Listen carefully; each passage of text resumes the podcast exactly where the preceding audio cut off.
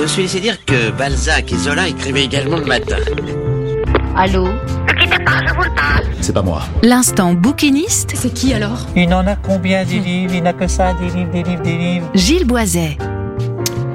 Bonjour, vous êtes bien sûr Sun, le son unique, c'est le moment de l'instant bouquiniste, c'est 17h15, bienvenue dans cette deuxième saison du petit coin du vieux bouquin.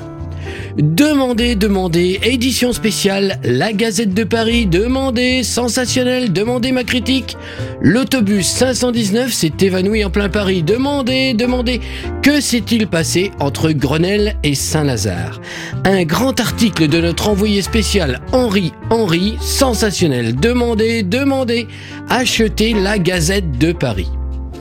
L'autobus évanoui est un livre de science-fiction écrit par Léon Groc et paru en 1914 aux éditions Pierre Lafitte et compagnie.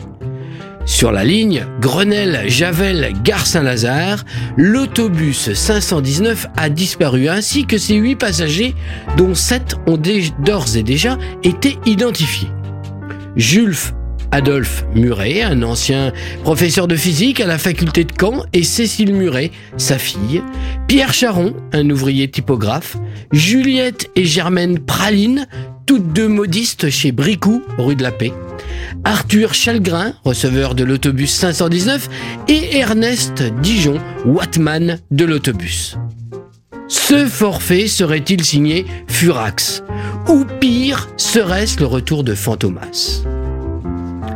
Dans les cafés luxueux, dans les salons élégants, dans les bars sordides et dans les logements ouvriers, on ne parle plus que de l'autobus 519. C'est l'affaire la plus sensationnelle depuis celle de la disparition de la rame de métro 126 entre Barbès et Pigalle que Fantomas avait dérobé. Le commissaire de police Brunel, son adjoint Hector Mainfroid et le reporter Henri Henry vont se lancer dans une enquête mystérieuse et pleine de dangers. Il s'agit là de devenir célèbre ou de sombrer dans le ridicule.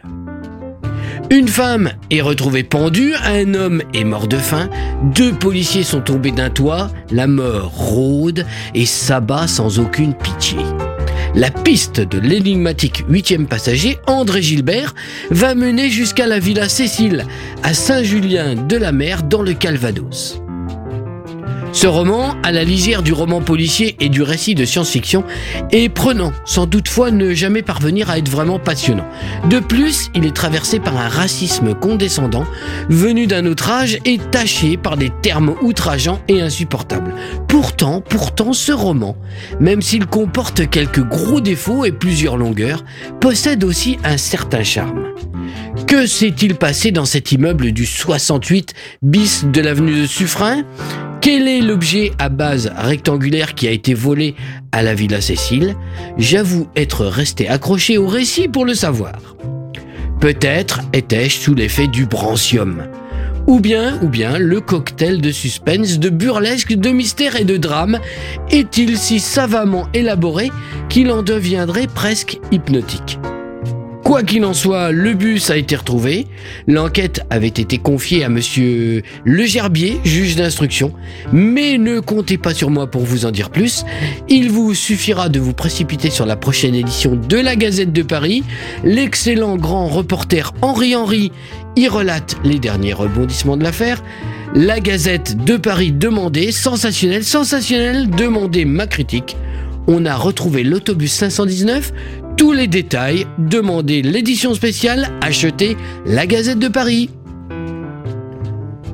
Voilà, c'était le petit coin du vieux bouquin. Vous êtes toujours sur Sun, la bande son idéale de votre week-end. Le son unique sur le 93 de la bande FM à le 87.7 à Cholet et sur la radio numérique à Saint-Nazaire, Pornic, Angers et La Roche-sur-Yon. On se retrouve sur le podcast de l'émission sur la plateforme MySun. En attendant vendredi prochain 17h15, portez-vous bien. Bonne semaine, bonne lecture. Ciao ciao Réécoutez cette chronique sur le site et l'appli de Sun.